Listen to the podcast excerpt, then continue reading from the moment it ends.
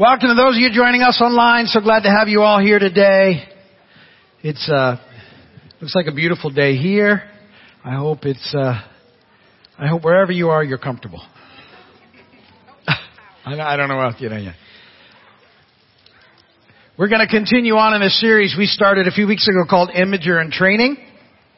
I uh, in the first message, I really sort of laid an introduction down that you probably should go back and watch if you didn't see it, because I tie in creation and I tie in the Exodus and I tie in the ten words and there's a lot going on. Uh, and uh, the reality is that what's happening now is that because of what Jesus has done for us, uh, Holy Spirit dwelling in us now, um, we are restored to uh, our original vocation, which is to reflect God into the world. We we are God's image, and so we're to reflect God to one another and to the world. And that's kind of the discussion we started, and uh, we we be, we've begun to look at the Beatitudes. And what I said about the Beatitudes is when Jesus was teaching, he was saying, look, as a believer, as a follower uh, of Jesus, this is what it's going to look like. This is what Holy Spirit is going to develop in you.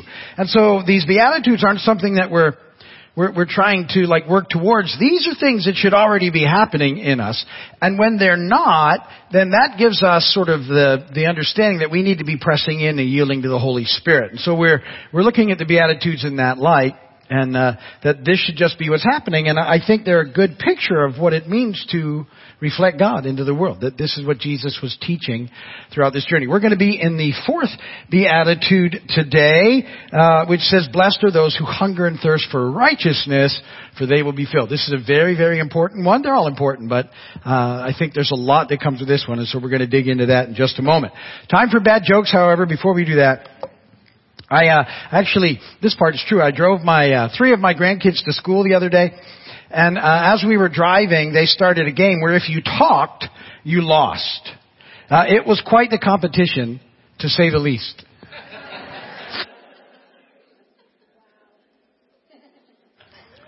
It's really cold this week all over the country except for here, and I enjoy the cold weather, but only to a certain degree. Like 65.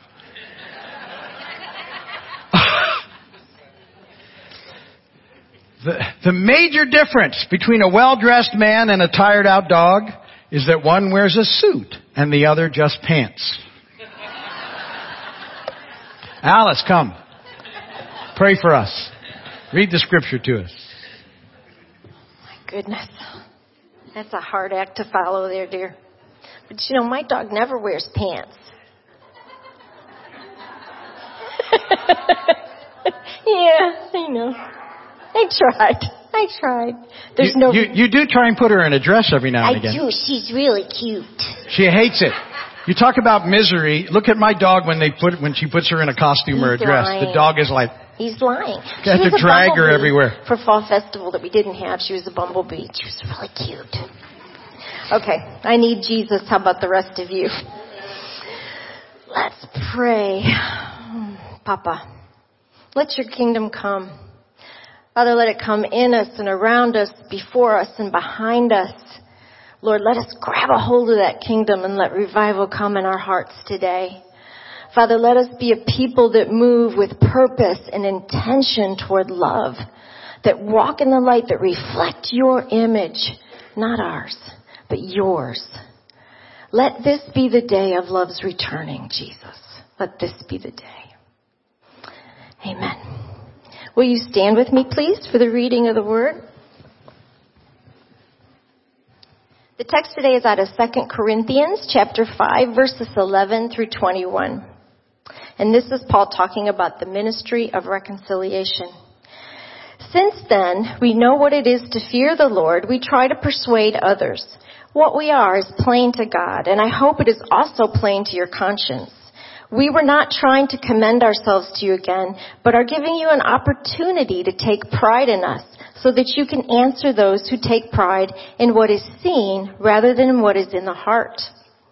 For if we are out of our mind, as some say, it is for God.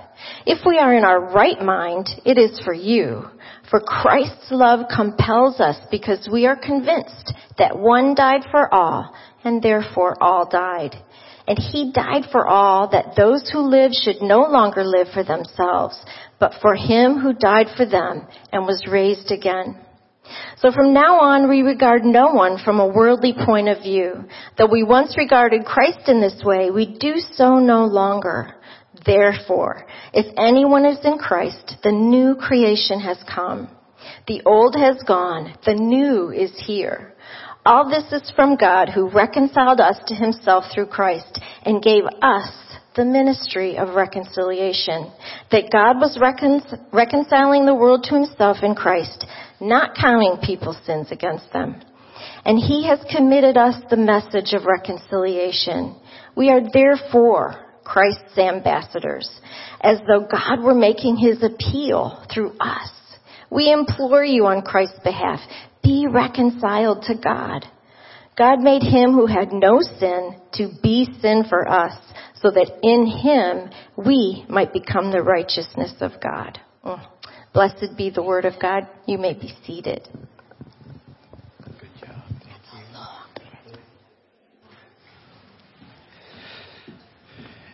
If you've uh, if you've been coming for any length of time or watching online, you'll know that that's a verse we get to quite often. 2 Corinthians 5:21. God made him who had no sin to be sin for us, so that in him we might become the righteousness of God. So it's very important and it ties in with what we're talking about today, which is the fourth beatitude, blessed are those who hunger and thirst for righteousness, for they will be filled. Now, all the Beatitudes are obviously important. This one, I think, is, uh, is, we really need to be paying attention to this one as well as the others. The first three Beatitudes helped us to deal with things that are really potential barriers to us um, being image bearers, reflecting the image of God.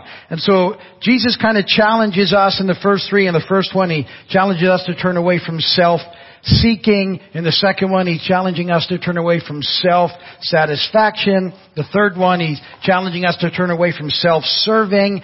And this one, he's really challenging us to be really aware and cautious of self-righteousness. And this is a big deal. And self-righteousness, I think, is one of the major obstacles that the church and that believers are always facing, and that uh, we tend to fall into it pretty easily. Unfortunately, it's been an issue, uh, has been, Jesus was trying to deal with it, it's been an issue through the church, where we engage with Jesus, we're filled with the Spirit, and, and we, we get it, and that's how we start. But we quickly start turning to what are the rules, and I'll do those things. And then all of a sudden this self-righteousness falls on us, and it, it really takes us out of mission. Uh, it, it, it's, uh, it takes us out of having the impact that we're supposed to have in the world around us. So we have to be very, very cautious and very much aware of what self-righteousness is and what it looks like. And I think the biggest confusion is we confuse self-righteousness with what real righteousness really is. So we, we need to look at those things. But I love the way that Jesus starts this. Hunger and thirst. He says, and the idea of hungering and thirsting are a description for us of a, of a passion of a person who has really sort of figured out what it means to be a follower of Jesus. It's, it's someone who has um, suddenly realized how amazing this life that you've sort of stumbled into really is, that you've tied it in from beginning to end, and you know the amazing promises that we have, and you realize what Jesus has done so we can have life now, and you realize how it was all meant to be, and, and it, it sort of overwhelms you. You, you get a hold of that, that there was no way that you could have done this in your own strength or that you could ever earned it or performed or for it or anything. And, and you, you get to this spot where, where you, you realize that what you want to do is you want to dive into this life with Him with all that you have and all that you are. That it becomes the most important thing in your life. And, and it's this idea of hungering and thirsting in this area that Jesus is bringing into the story. So hungering and thirsting are, um, they're sort of, if you think about it, hunger and thirst, those are the primary needs in our physical life. Right? If you, you, you start with those things. If you don't have those things, that will be all that you do. If you've ever been to another uh, culture or another place on the planet where those things are issues, you realize their lives are completely different. If they don't have access to to water, they, that's what they're pursuing. That becomes the focus of everything. If they don't have access to food, that trumps everything else. They they don't have time for anything else. They don't sit back and relax, or, or they don't learn. They don't. They're just that's their entire focus is these sort of things. And and so what Jesus is saying with that in mind is, listen, this idea of pursuing righteousness, it needs to be like that to you. It needs to be th- that big a deal in your life uh, and what's happening. And, and so uh, he's comparing our pursuit of righteousness to the basic needs of life.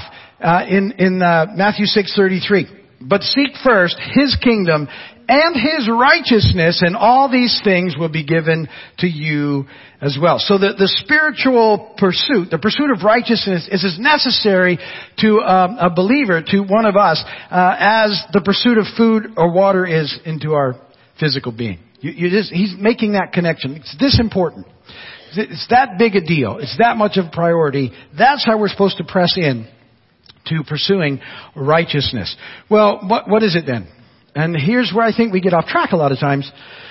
Because we, we quickly substitute this idea of righteousness in our minds. We think, well, that's, that's got to be all about morality, and so it's about following rules and regulations, and, and we think that that's all that it is. And that's what we're supposed to pursue, and we, we if we're not careful, we'll set up this, this uh, pursuit of all these rule following things instead of understanding that what he's calling us to is a deeper relationship with himself. Now, tied up in this idea, because righteousness is, it's, it's more of an identity than an action. I want you to get a hold of it. It's really about who you are.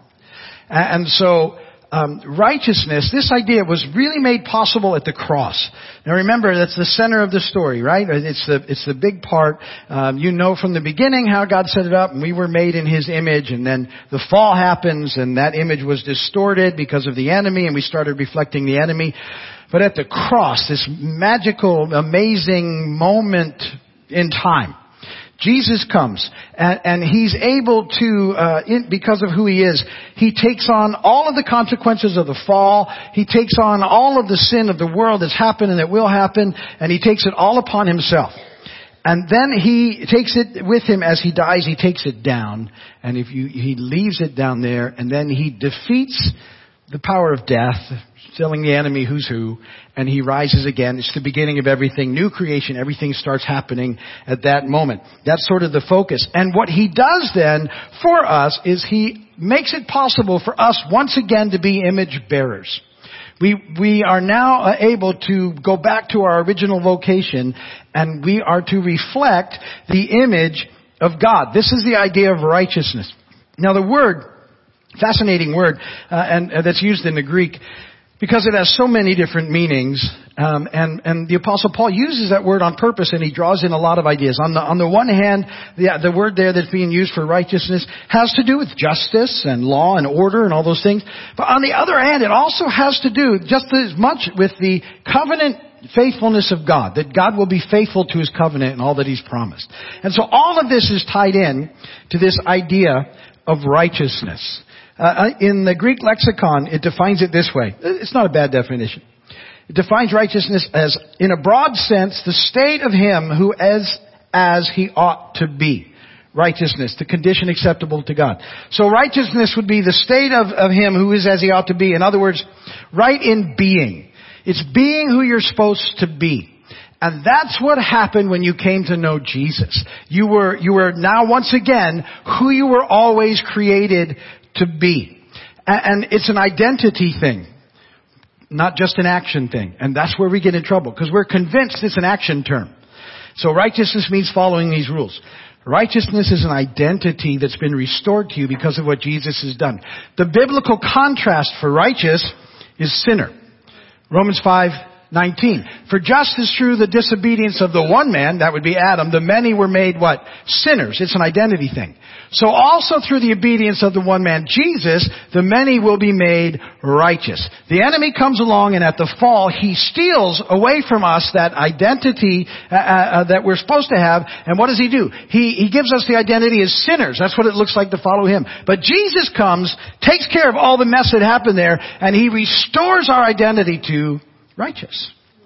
And, and, so we need to begin to understand this uh, as we look through this, because if you don't start taking it in as an identity thing, you'll take it in as an action thing, and you almost always go back to rule following.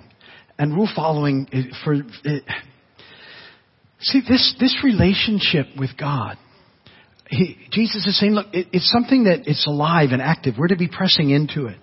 And so we have to cultivate it. It has to be, you know, at the highest levels of our life. It means we're gonna take time in the mornings and we're gonna, we're gonna pray and we're gonna engage. And throughout the day we're gonna think about how cool it is to be His child. And we're gonna press in again later on and in the evenings and in our actions and the things that are happening. And, and this is how we're gonna move through this life.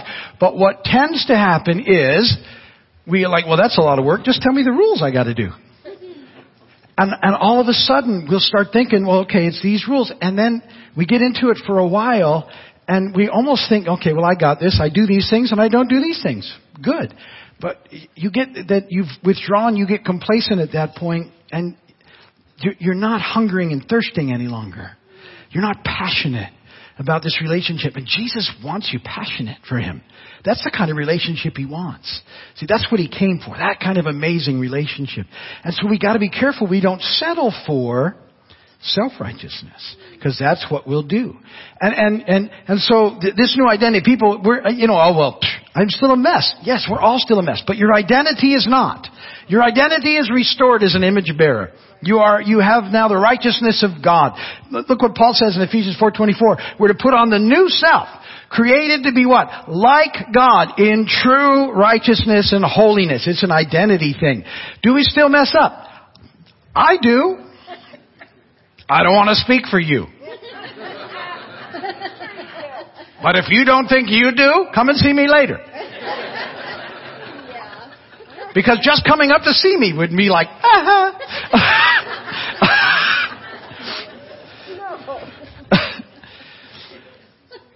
it's identity. It's who I am now. And, and so what it causes me to want to do is, is to yield to the Holy Spirit. I'm, I'm pressing in. I want more of Him. I don't want to settle for self-righteousness. Now, so what does it look like, self-righteousness? And, and, you know, I've been talking with you over the last couple of weeks and I, I've said this to you that I think a lot of people are forgotten how big God is. And they've really sort of made God kind of small, actually. That He's limited to all these things. And, and what I think happens is what we start to do is we start to sort of build a box for God, our own little God box. And we start to think, well, this is who God always is. And, and, and we come up with formulas. If we do this, this, this, and this, then God always does this. And you, you, you get sort of God into this box. Well, the problem is, God won't fit in your box. Ever. You couldn't make a box that big. God, God is, I love God. God is so amazing sometimes. The moment you start, you think you have Him figured out, He'll do something just so beyond what you'd ever imagine that He's like, see, I showed you, you can't. You can't make a box for me. That's what idols are, right? That's what happens with that. You can't put God in a box. And I, I would tell you this as well. Here's what really happens when you de- you design your God box. We all do this. You know who happily slithers in there? Little G God. The enemy goes, "Oh, I'll I'll take your box." And so, how do you know? Well, here's a big thing. This is how you know. Remember in that last series at the end, I talked about the fruit of the Spirit. Holy Spirit develops in us Love, joy, peace, patience, kindness, goodness, gentleness, faithfulness, self-control. Remember, remember all those things? Well, we're not supposed to be real judgy people, but we are supposed to be fruit examiners. Is that fruit good? And let me tell you this too. Uh, you need to be examining your own fruit.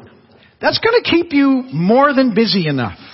to, to where you don't have time to examine anybody else's fruit. It's a full-time occupation. That's what Jesus was talking about with the old, you know, the speck in the log, right? He's like, how, how in the world do you got time to deal with the speck in that guy with this massive, huge log sticking out of your own eye? You got, you're gonna spend your life yielding to the Spirit dealing with that. Don't worry too much about that. Well, fruit's the same way. What's the fruit of your life like? And you, oh, you know, love, then we gotta be careful that we don't get self-right. Well, love, joy, peace, patience, kindness, good. Well, well, mm, yeah, pretty good. Think about the rich young ruler going to Jesus and he said, well, here's the things you've been doing that. Oh yeah, I've been doing all of it. And you want to go, that's Jesus you're talking to. Self-righteous. It's a picture of it. So, so what, what was like? Well, Paul defines love. You know, I like that. Love is patient. Love is kind. We talk about that. That's good. But I was thinking, you know, in this pursuit, when I think what love is like, and because Jesus models life for us, what does love look like to Jesus? And I, I start to think about, you know, Jesus loves us so much that it says that that in humility, he left his place in the throne room and took on flesh and came here. And he then uh, he didn't come in, you know, in this, uh, you know, he, he came in the way we did into the world through the birth canal in a very lowly way, and he lived the life that we couldn't, this perfect life, but had, all, you know, everything that we experience, and yet he, he never sinned. And then he has, you know, he, he steps into his ministry and, you know, he gets to do amazing things and he develops these amazing relationships with his friends, you know, and his family. He's got, he's got this stuff going on and that's his life. But all along he knows because he loves us, that he's going to go to the cross for us. Yeah. And as that time gets closer and closer and closer, look at what he goes through in that last week when you start thinking about love. So, you know, his, his friends all run away. One of his good friends absolutely betrays him, stabs in the back. He's taken into mock trials. He's, he's ridiculed. He's beaten. He's stripped. They throw a fake crown on his head that busts in, into his head. He's forced to carry his cross.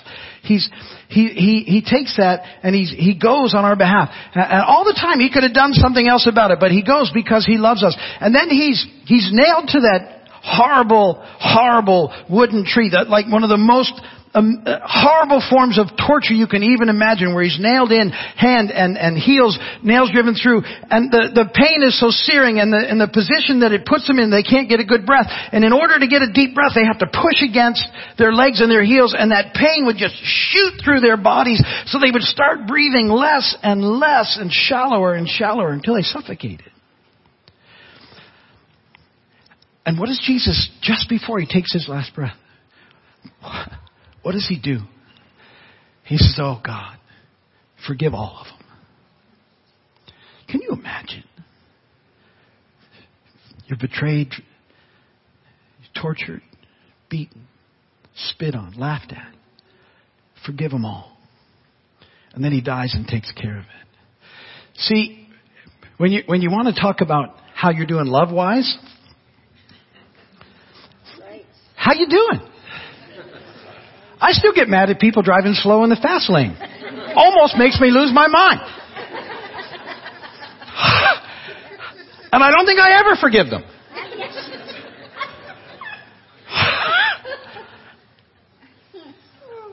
Why is that so important? Don't settle for self-righteousness. Ever.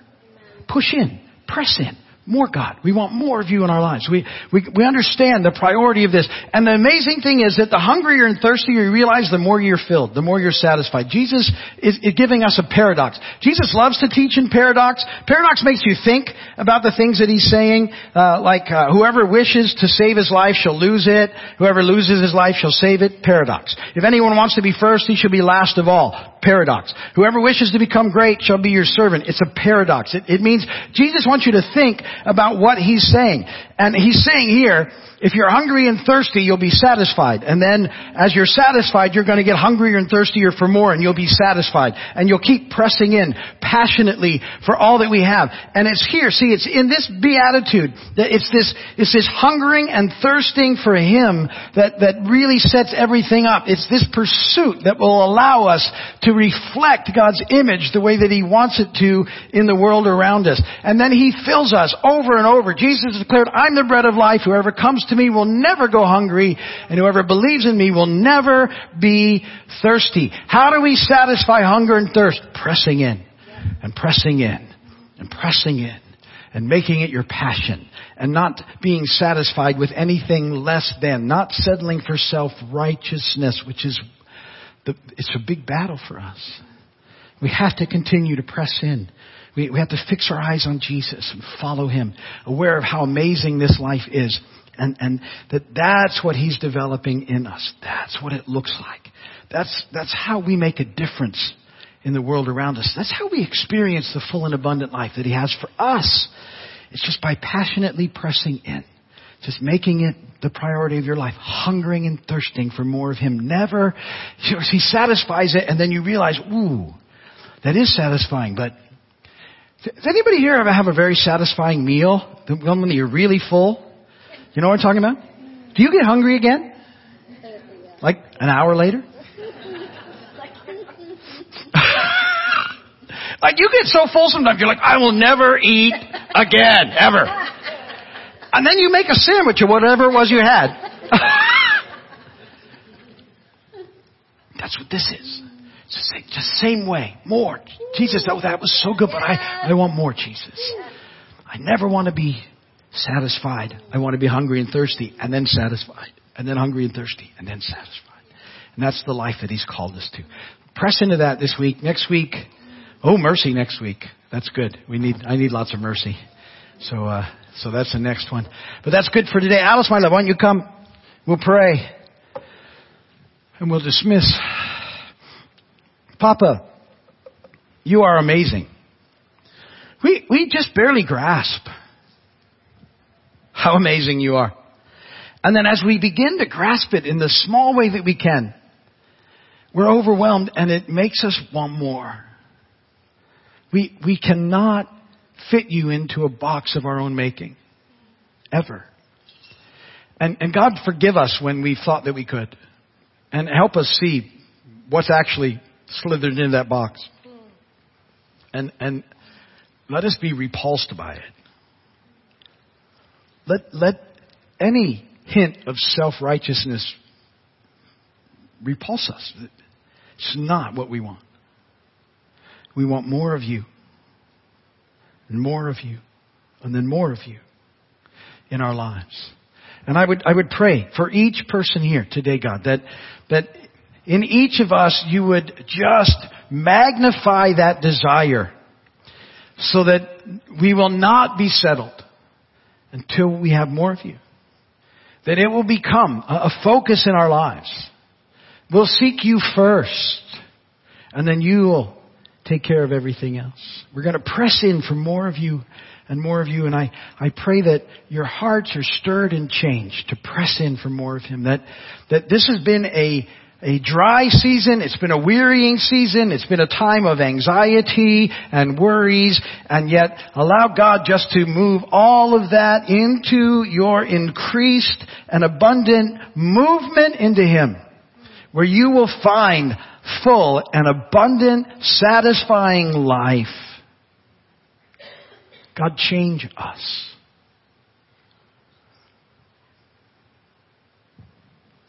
want to tag on that prayer because those streams of living water, just let them flow through you today as you hunger and thirst.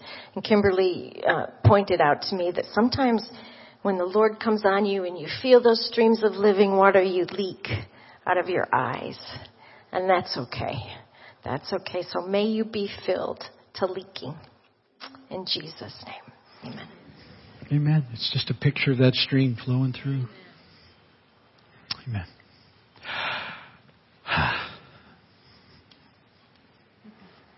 It's just a sweet presence right now. Just soak it in, guys. Just take a moment, soak it in. Hmm. We love you, Papa. We are. We're so grateful for you and the love you have for us.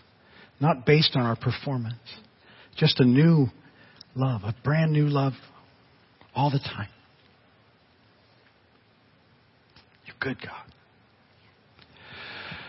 This amazing journey starts by knowing Jesus as Lord and Savior. I talked about what He did. It's us believing in our hearts and confessing with our mouths Jesus is Lord. If you've never done that, do it today. Do it right now. If you're in the room watching online, Jesus, will you be my Lord and Savior? That simple confession and prayer changes everything. Best decision you will ever make. And if you do make that decision, you make that prayer, would you just let me know? Text the word heart to that number. 305-745-7513. So I can celebrate with you, pray for you and encourage you. Thank you, church, for your amazing generosity, your faithfulness, your giving, your offering, your tithing, all the things that you do. You are amazing. There's ways to do it if you're watching online or if you're here digitally. There's also offering boxes here, here, and on the way out. We're going to open those doors for you in a minute. Please go out that way so everything's open. You don't have to touch anything. And uh, give yourselves room as you go. That would be great. Let's sing doxology and we'll dismiss. Praise God from whom all blessings flow.